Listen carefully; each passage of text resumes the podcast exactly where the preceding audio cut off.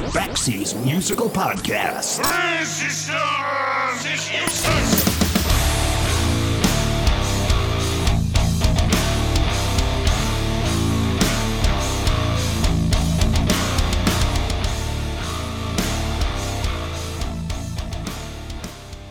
Hey, everybody, welcome back to Baxi's Musical Podcast. In 1977, punk rock was all the rage in the UK. But if you didn't spike your hair or have safety pins in your face or hork up gobs of spit at your favorite band while they played live, then you just weren't fitting in. By all accounts, England was crawling with young upstarts who were beginning bands without the burden of having to learn music theory or devote hours to expensive lessons. All you had to do was steal a guitar, learn a chord or two, and find something to plug into, and then suddenly you're ready to join a band. But among those legion of punk rock bands, there were some that actually showed a good deal of promise. And in 1977, one of those bands was a band called Satan's Rats. Now, you might not know much about the Rats, but in 1977, they had built up a big enough following to open for the Sex Pistols, not once, but a bunch of times, released a fistful of singles, and then they would break up. Then they would hire a new lead singer in Wendy Wu, and then they would become the band The Photos.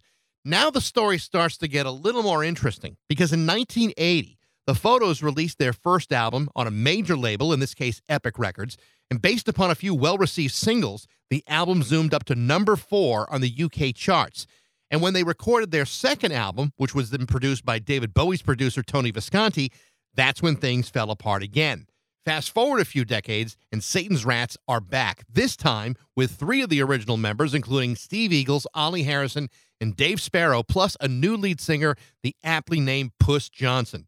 They also updated things with a new name, Satan's Cats. The band has just released an excellent EP in which they have re recorded some of their best songs from 1977. And honestly, it's not only very well done, it's an absolute blast to listen to. Here's my interview with lead guitarist and vocalist for Satan's Rats, Cats, and the Photos. It's Steve Eagles on Baxi's Musical Podcast.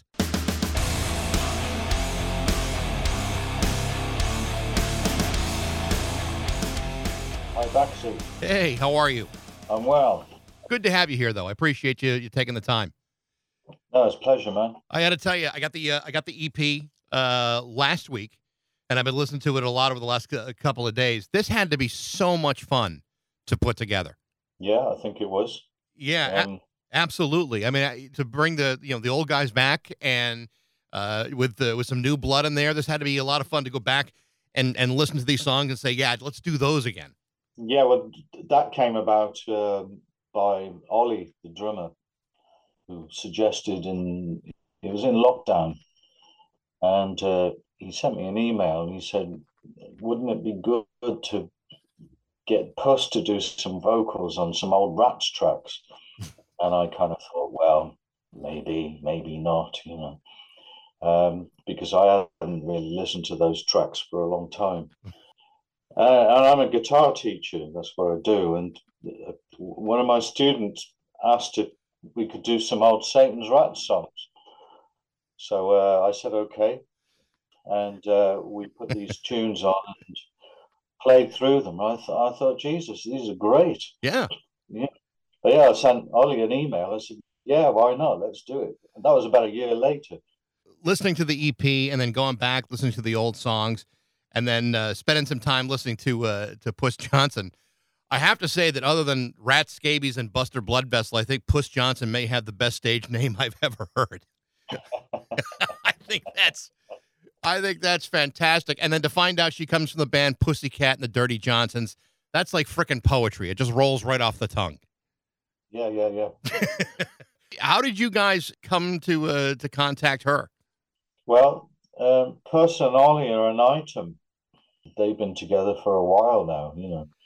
And uh, Ollie even had to uh, take over on drums for, one of the UK tours that the Dirty Johnsons did because the, the drummer had like injured himself or something.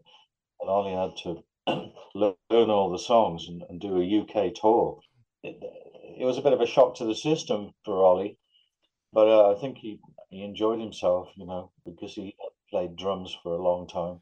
when you guys got back to playing these songs again, and, and you know, you're talking about remakes of "You Make Me Sick" and "Facade" and "Sex Object" and and uh, and "Year of the Rat." When you guys get back to playing these things uh, after a period of time of not, like you said, not really thinking even a- about these songs.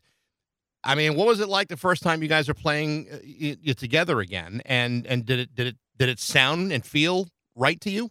Well, it was kind of weird because uh, we agreed to meet in this town called Basingstoke, which is uh, where Puss lives, and uh, it's not so far from London. Ollie lives in London, and me and Dave, the bass player, we we live in this little town called Evesham, which is about hundred miles away or something. And so we we drove down to this little rehearsal room in Basingstoke, and um, we'd done our homework on the songs, and then we got in this room and um, and we started playing the songs, and they sounded they sounded tight and everything, but they were all in the wrong key for Puss's vocal. So the hardest thing was just trying to transpose everything into a different key. Uh, it was like a tone and a half difference Mm. from the original recordings. Um, but once we did that, you know, she was on it. She is a quality singer. No, there's there's no question about it. She she she crushes those songs, and actually one that was kind of a surprise that you did was uh, the rocker, uh, the old Thin Lizzy song.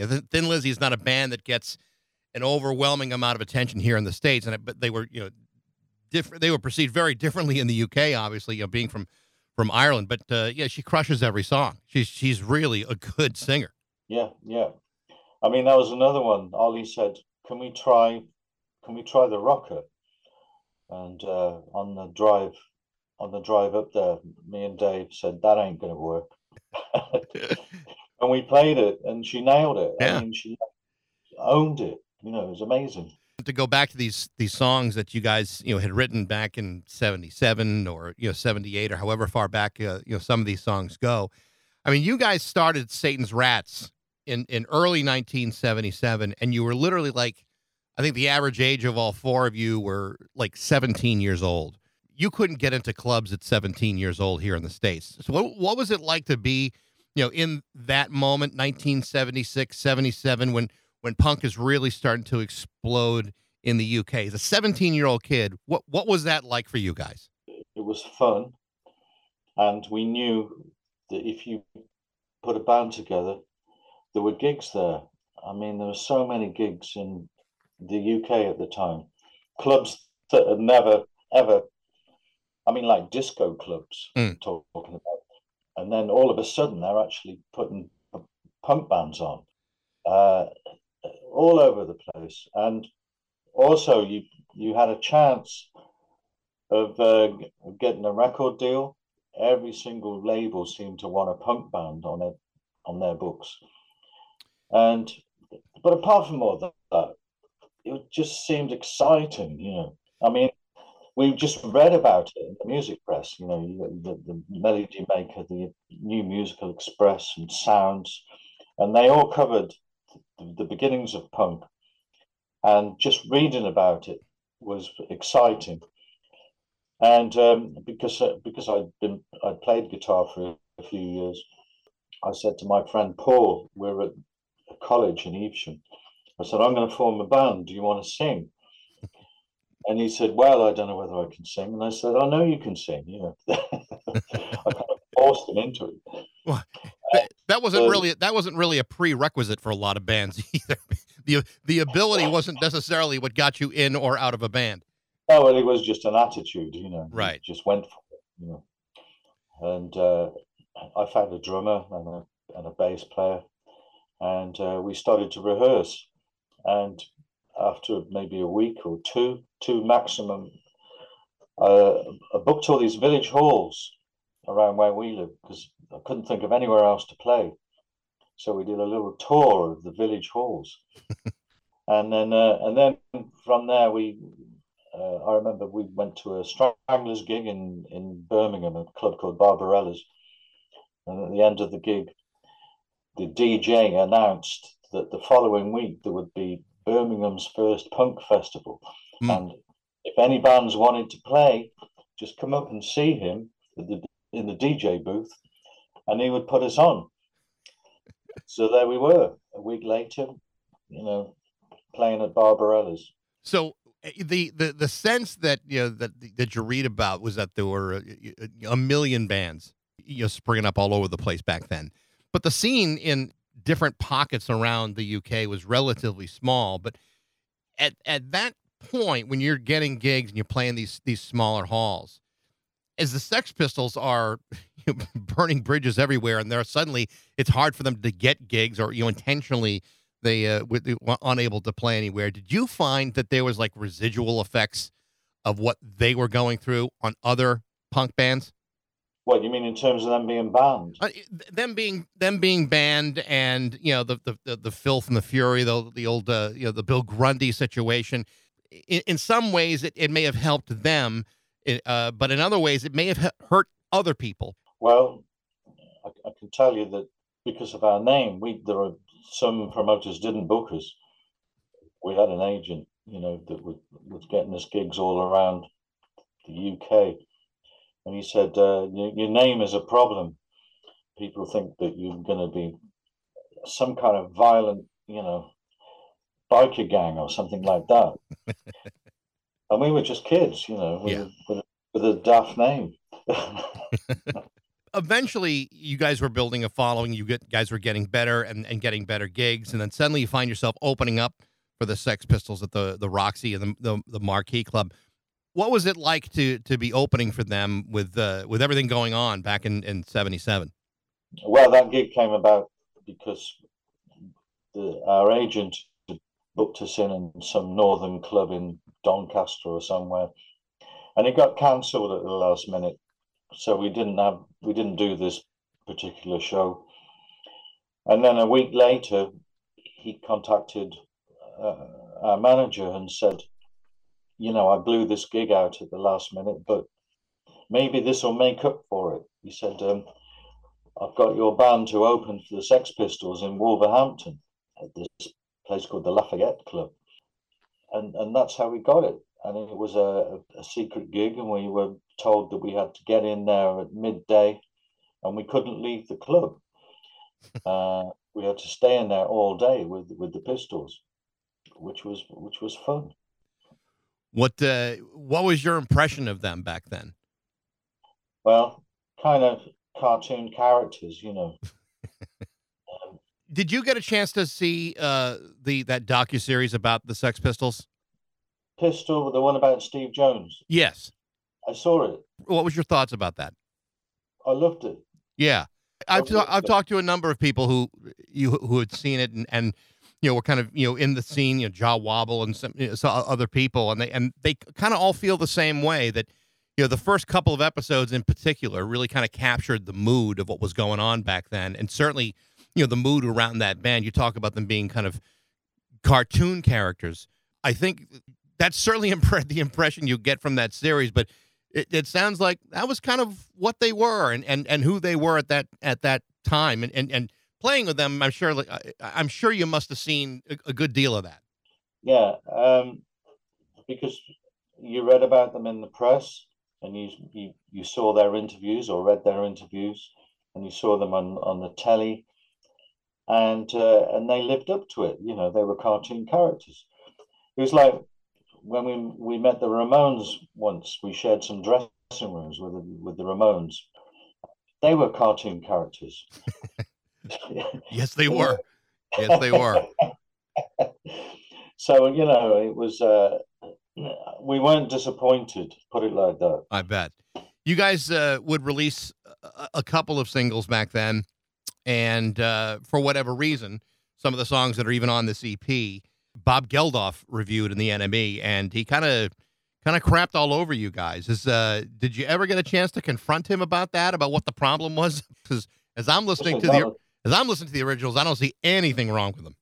This is the music press in the UK in those days. They ruled everything, and right. uh, you know, it was you knew that if you really released anything, you could easily get a hammering in the review section or if they came to a gig that they could easily give you a hammering. You know, uh, it it just depended on the reviewer, and they had ultimate power. So you know, when people like Bob Geldof was given the singles to review that week, you know, you knew he was going to trash most of it. Even he even suggested that we ripped off the intro from the Rolling Stones. That's what he said in his review. well, didn't every band in 1970 rip off the intros for the Rolling Stones? Was that would that would have been? I mean, if you're gonna rip somebody off, let it be the Stones. Yeah, well, I mean, but we didn't. You know, it's just a Oh, I know, I know. You guys eventually ended the as the as Satan's Rats and then became the Photos, which I didn't realize when I when I was first researching the band that the that you guys had been part of the Photos, and I, and I actually remember that record uh, and being a great one. And I know that you know you guys get signed to a major label with Epic, and and you released that album. And in the UK, it did very very well. But I remember Irene and I'm so attractive, and uh, that was just a great great band. Well, I mean, we the Satan's Rats lineup was together for at least two years, uh, and Paul, the singer, left, and we just thought it was a a chance to do something, you know, a little bit different. We decided we wanted a female singer. Maybe it's because we were Blondie fans, which we were, but we were, we were Ramones fans, we were Stranglers fans, we were Pistols fans uh, we were Clash fans, you know, we just liked what was out there. But um, and I, I, I thought that getting a female singer would appeal to my songwriting. You know, it was beginning to develop a bit more at that point. And the three of us, we were tight. You know, as a band, we were tight. So all we had to do was get a singer in. Uh, we had some songs already written up. Then we write a few more and uh, we realized that we had a real commercial edge. And uh, Wendy, Wendy sounded fantastic, and she had a different sounding voice. some of those songs, and, in particular, like Irene and I'm so attractive. I mean, it, it's a it's a major leap from what the Rats were doing, you know, from a songwriting level. I mean, there, there was, I mean, harmonies and and just the the structure of those songs. Those are just great pop songs. So, I mean, that's a pretty quick, you know, leap of maturity in in your music writing. I guess so. Um, but we just got off on, you know, going into uh, the room where we used to rehearse and and coming out at the end of it with a with a what we thought sounded like a top 30 single or something. And when you, get that buzz, you carry on doing it. You know, it's it's intoxicating, really. You guys uh, tried to release a second album, Crystal Tips and uh, and the Mighty Mice, and and I know there's a story about it that it was just released as uh, in a as you know promotionally, but it it never hit retail stores. What what was the story with that with that record? Because I mean, it took like 27 years before uh, I think it was a Red Cherry Records finally released it. What what what was the story on that record? Well, the story was that we recorded this album with Tony Visconti. We had a fantastic time recording it, and we came out the other end with what we considered to be a, a great album. And uh, a load of people, you know, the higher ups from CBS came down to listen to the tracks, you know, the playback, and declared it as, you know, a great album. And we thought everything is fine. But then um, Muff Winwood, our A&R guy, said, I want you to go away and write a couple of top 30s. I said, what are you talking about? He said, he said, uh, I just want some, uh, I, he said, I don't hear any. I, I, he said, I think it's a great album, but I, I don't hear any hit singles on it, apart from this one track, which I think is a number one. I, my head was spinning. I, I just didn't know what to say to him. Uh, and he, he refused to release the album until we had the top 30 single. That's amazing to me because you know, you know Muff Winwood has you know produced great records. So did I mean Tony Visconti back in 1981, 82 or whenever this was. I mean that guy was like producing you know major records back then with you know Bowie and and everybody else. It would seem that anything that guy touched, you just put out. Absolutely. And uh, Tony was so angry about this. he said, I'm never going to have anything to do with CBS or Epic or anything. He was really upset. And, uh, and it was like a really, must have been a bad chapter in his career. Yeah. I'm sure nothing like that had ever happened to him before.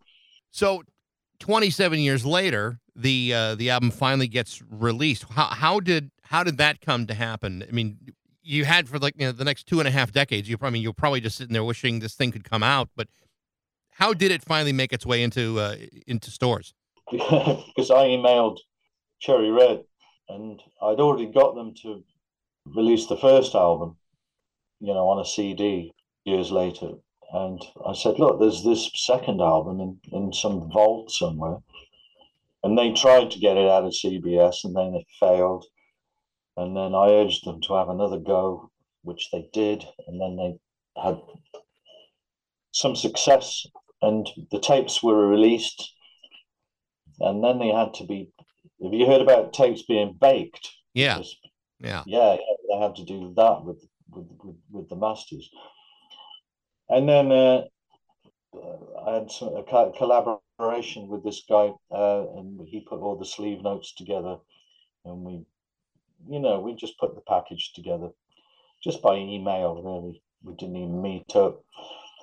And uh, Cherry Red finally released it on CD, and it, sound, it sounded great. But did you say 27 years? Uh, that's uh, yeah. That's that's what I counted. 27 Yeah, years. Yeah, but it came out 27 years too late, didn't it? Yeah, but still, it's just it's just interesting to me how a record company or an executive can come down to a studio, listen to this piece of work that everyone's excited about, and for whatever reason, hold it up on a whim. And, and that just that's I know that it's not your that's not the only time that's happened in music history, but it's uh it it's it's remarkable when it happens, and you hear these stories about how much great music probably got you know destroyed and forgot about for that very reason. I know. Um, I mean, we had a nickname for Muff Winwood. It was Duff Dimwood. and uh, he deserved to have a nickname like that. Yeah, it sounds it sounds like it. So now you got the uh, the EP out, Satan's Cats, Puss Johnson and uh, and, and Satan's Rats uh, together. It's just an EP at this point. Would there? I mean, are you guys talking about maybe doing a full album at some point, or is it just uh, or is this just a, a one off thing for you guys? Well, if the CD does well, you know, we get some money back, and we sell our copies, you know, then we can finance uh, the recording for some more tracks and then maybe put out a vinyl album. That's what, you know, that's, that's probably the, the most positive thing that we can think of doing. And if we did that, then of course we might rehearse a, a, set Yep. and we might do some. It's all might or maybe at the moment. You uh, all all of you guys between you know, Ollie uh, Ollie Harrison and uh, and and uh, Dave Sparrow, you've all done done things over the years. You were just saying that that you're now a guitar teacher. Do do your students have any understanding of of your your history and your and your background? Do they do they do they know what they're getting into when uh, when Steve Eagles winds up taking them on as a student? No, I don't think they do. Although I had a, a good couple of teenage kids that I was, I've been teaching, you know, and I gave them a copy. They're brother and sister, uh, and they they absolutely loved it. You know, they thought it was really cool. And They're not you know, they're not wrong. They're not. It, it, wouldn't it be fun if you found out they were like Bob Geldof's grandkids? yeah, I might have had a word to say. yeah, go send this here. th- Take this copy to your grandfather. See what he has to say about it. Yeah, well, you know, Morrissey from the Smiths. I mean, he reviewed one of our singles. And how and how well did that go? Oh, he, he trashed it. but he doesn't like anything. So I mean, that's actually that's actually a sign of approval. You know, if if you can get him to hate something, that's actually good. And on the other hand, everyone hears that and says, "Yeah, okay, but it's Morrissey." You know, so give him give him the, the, the credit where it's due. The uh, the EP is an absolute blast to listen to, uh, and again, it's you know all of you know five songs, four of which uh, were done by the original Satan's Rats and uh, the Rocker from from Thin Lizzy. Uh, Steve, it's great to great to talk to you. I wish you all the best of luck with the uh, with the uh, the EP. It is a lot of fun. So thank you so much for for joining me today. Thank you, Baxi. Take care. All right. Cheers, man. Bye bye. The name of the new EP is Satan's Cats by Puss Johnson and Satan's Rats, available on Salamander Records. Thanks for listening. I hope you enjoyed it. If you did, feel free to like it, share it, review it, tell all your friends about it. You can email me at bax at rock102.com. I'd love to know what you think. And thanks again for listening to Baxi's Musical Podcast.